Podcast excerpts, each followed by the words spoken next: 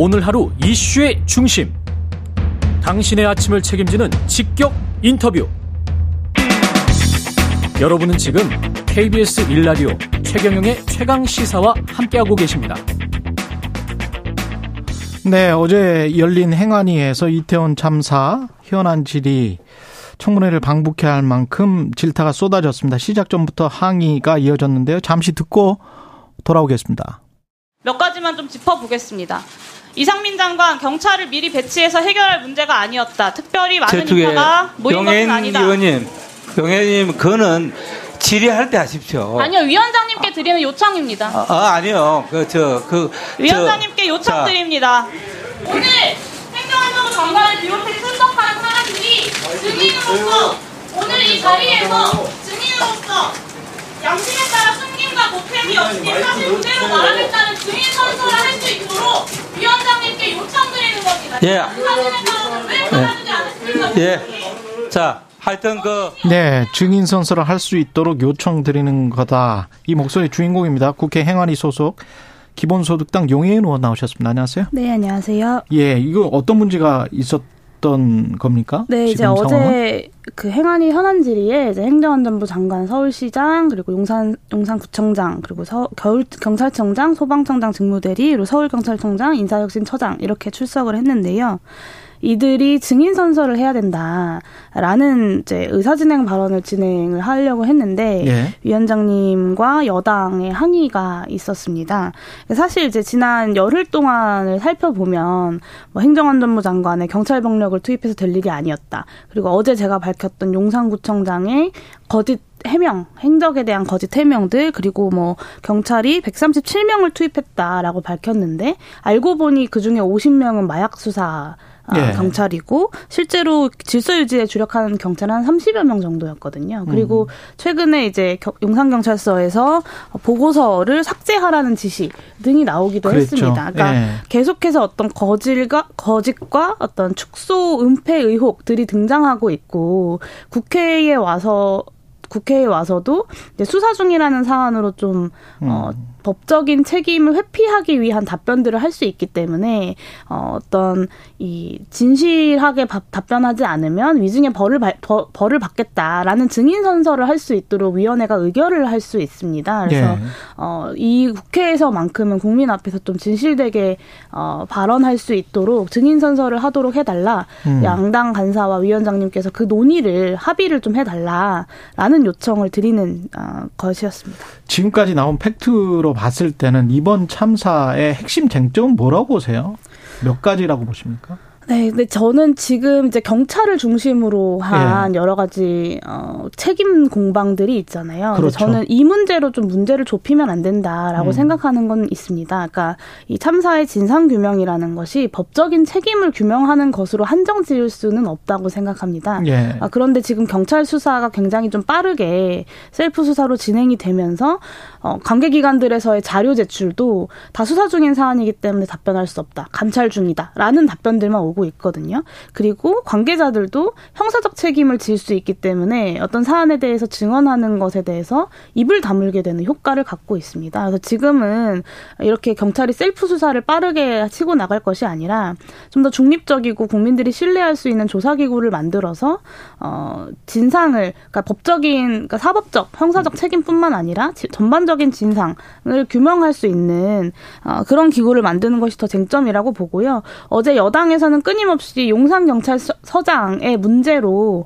좀 이 사안을 축소하려고 하는 어, 모습들을 보였는데요. 저는 어, 실무적인 책임과 정치적인 책임이 구별되는 것이 아니라 어, 이 사안에서 정치적 책임을 질 사람들은 정치적 책임을 지고 실무적, 형사적, 사법적 책임을 질 사람들은 그 책임을 저, 지도록 하는 것이 맞다라고 봅니다. 정치적 책임은 어디까지 올라가야 된다고 생각하십니까? 저는 일단 윤석열 대통령께서 총리 경질부터 시작하셔야 된다고 생각합니다. 생각합니다. 왜 그렇죠? 아, 이 참사, 그러니까 구, 국가에 대한 신뢰를 회복할 수 있고 윤석열 대통령이 이 참사에 대해서 굉장히 엄중하고 무겁게 책임을 느끼고 있다라는 것이 국민들한테 받아들여져야 국민들이 다시 국가를 신뢰하고 공동체가 유지될 수 있지 않겠습니까? 그것에 대한 하나의 신호로서 총리 경질이 필요한 측면이 있고요. 두 번째는 지난번 외신 기자 간담회에서 총리가 여러 번의 농담을 했습니다. 예. 어제 이제 예결위 회의에서는 저도 어제 현안 질의 때문에 기사로만 좀 확인을 했는데 어, 뭐 이렇게 긍정적으로 보는 분도 있다 이런 답변을 하신 것 같더라고요. 한덕수 총리가요? 네, 그런 기사를 본 것 같습니다. 아, 예. 네. 근데 이제 어 저는 그 발언이 이제 국격을 떨어뜨리는 것이기도 하지만 동시에 이제 이, 외신 기자회견 발언이 네 맞습니다. 예. 동시에 이제 이 참사를 목격했던 국민들과 그리고 희생자와 유가족들의 마음을 다시 한번 후벼파는 국무총리로서 굉장히 부적절한 발언이었다고 생각합니다. 이에 대한 책임을 묻는 측면에서도 경질이 필요하다고 생각합니다. 아까 진상조사기구 말씀하셨는데 그게 국정조사를 말씀하시는 건지 아니면 특검 같은 걸 말씀하시는 건지 아니면은 뭐 여야 정 그다음에 시민 사회 단체가 참 음, 참여하는 뭐 어떤 세월호 참사 조사기구 뭐 이런 것들이 있었잖아요. 네, 뭐 지금은 일단 강제력이 있는 국정조사 차원에서 진행하는 것을 저도 동의합니다. 그러니까 예. 어제 있었던 현안 보고 같은 행안위 현안 보고 같은 경우는 사실 자료 제출에 대한 강제권도 없고요. 증인이 위증을 했을 경우에 처벌할 수 있는 근거도 없습니다. 그런데 음. 국정조사 같은 경우는 자료 제출 요구에 대한 어, 법적인 권한도 분명하게 있고요. 그리고 증인들이 출석해서 어, 제, 진실을 말하지 않았을 경우, 위증했을 경우 처벌할 수 있고 위원회가 고발을 할 수도 있습니다. 그래서 음. 이런 부분에 대해서 어느 정도 강제력을 가지고 있고 또 여야가 함께 차, 참여할 수 있는 방식이기 때문에 국회 차원의 국정조사를 진행하는 것에 저도 동의하고 있습니다.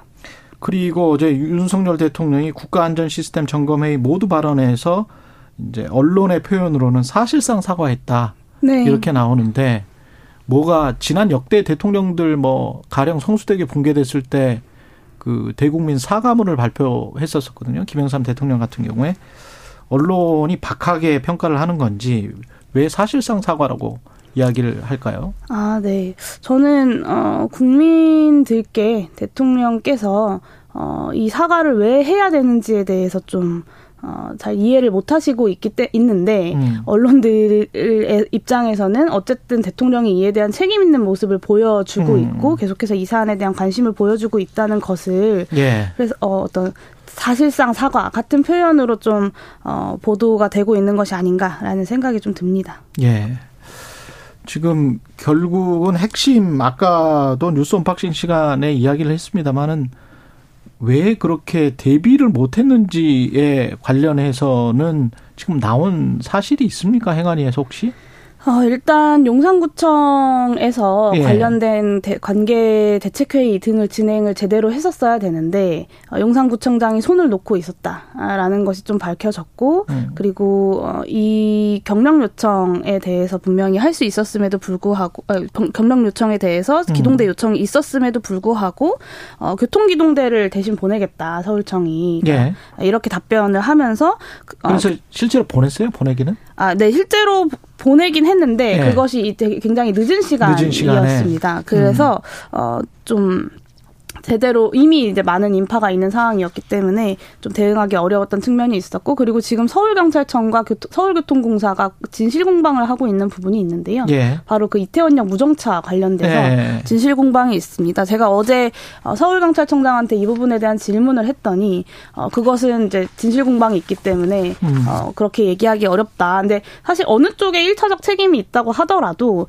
이 이태원역 무정차에 대해서 어, 끝까지 이것을 책임감 있게 밀어붙이거나 혹은 집행했던 단위가 없는 것은 맞지 않습니까? 그것에 네. 대해서는 서울경찰청도 책임을 모면할 수 없는데 지금은 일차적으로 법적인 책임 공방을 하고 있기 때문에 답변하기가 어렵다. 이런 투의 답변을 하시더라고요.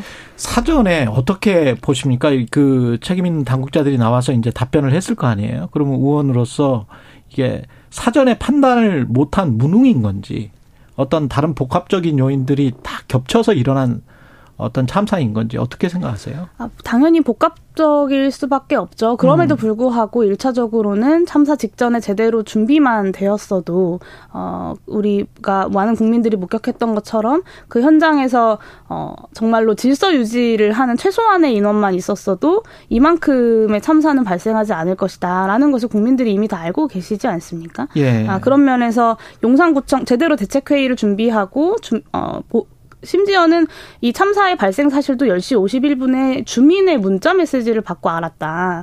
직원들의 보고는 받지 못했다라고 어제 이제 행정안전위원회 현안보고에서 구청장이 답변을 했습니다. 예. 그러니까 이, 사, 이 이태원의 헬로윈 축제 혹은 헬로윈 주말에 대해서 이태원 용산구청 차원에서 전혀 준비가 없었던 것으로 보이고요. 음. 뭐 용산구청장 말로는 여러 가지 관계대 관계 대책회의를 했다. 그리고 뭐 상인회 등과의 간담회를 했다라고 이야기하지만 제가 구청의 한 직원으로부터 받은 제보에 의하면 그마저도 구청이 주도적으로 한 것이 아니라 상인회에서 요청을 해서 진행한 아. 것으로 어, 좀 제보가 들어온 내용이 있습니다. 그러니까 어, 용산구청에서 일차적으로 제대로 책임을 준비하지 못, 아, 행, 이 주말을 헬로윈 주말을 준비하지 못했고 그리고 서울청에서 서울청이 경력 배치를 요청했음에도 불구하고 십만 명 이상의 인파가 모일 것을 이미 용산서 등의 정보보고서를 통해서 경찰은 알고 있는 상황이었습니다. 네. 그럼에도 불구하고 경력 배치를 하지 않고 매년 어, 사실 문제가 없었으니 올해도 문제가 없을 것이다. 같은 안일한 태도로 어떤 집회 시위 대응에만 집중했던 것이 또 하나의 참사 원인이라고 볼 수 있을 것 같습니다. 아까 총리 경질까지 해야 된다 이런 말씀을 하셨는데 행안부 장관은 직접 행안위에 나왔죠. 네. 중흥부처 장관으로서 그 사퇴를 해야 된다 그렇게 생각을 하시는 거예요? 저는 어, 뭐 본인이 사퇴를 하는 건 본인의 어, 의사고. 의사겠지만 아, 예. 사실 제가 어제 좀 놀랐던 건 사의를 표명한 적이 없다라는 장관의 바, 답변이었습니다. 예. 그러니까 그 그러면서 이제 뭐 인사권자께서 결, 결정하실 문제다 뭐 이런 투의 음. 이야기를 하셨는데. 맞죠. 인사권자가 결정할 문제고 저는 어, 윤석열 대통령이 당연히 어, 경질해야, 경질해야 된다? 된다고 생각합니다. 근데 뭐 지금 당장 경질하느냐 아니면 사태가 어느 정도 수습된 다음에 경질하느냐 정도의 차이만 있을 뿐이라고 생각하고요. 근데 보통 상식적으로 생각하면 이런 참사가 터지면 주무부처의 장관은 사의를 표명하고 그렇, 예. 거치에 대해서는 인사권자의 어떤 판단에 맡기겠다라고 사의를 표명하고 그 기간 동안에 어떤 수습을 진행하는 것이 상식적인 일인데 사의조차도 표명하지 않았다라고 하는 것은 윤석열 정부 전반적으로 흐르는 기조가 여기에서 책임져야 할 것은 법적인 책임을 져야 할 사람들을 찾는 것이다. 그러니 장관이라거나 아주 실무적인 책임이라고 볼 수 없는 장관이라거나 총리라거나 대통령이라거나 이런 분들은 나에겐 책임이 없다. 라는 인식을 갖고 있는 것으로 저는 좀 이해했습니다. 여기까지 듣겠습니다. 용혜인 의원이었습니다. 고맙습니다. 네, 감사합니다. 케이비에스 일라디오 최경영의 최강시사 일 부는 여기까지입니다.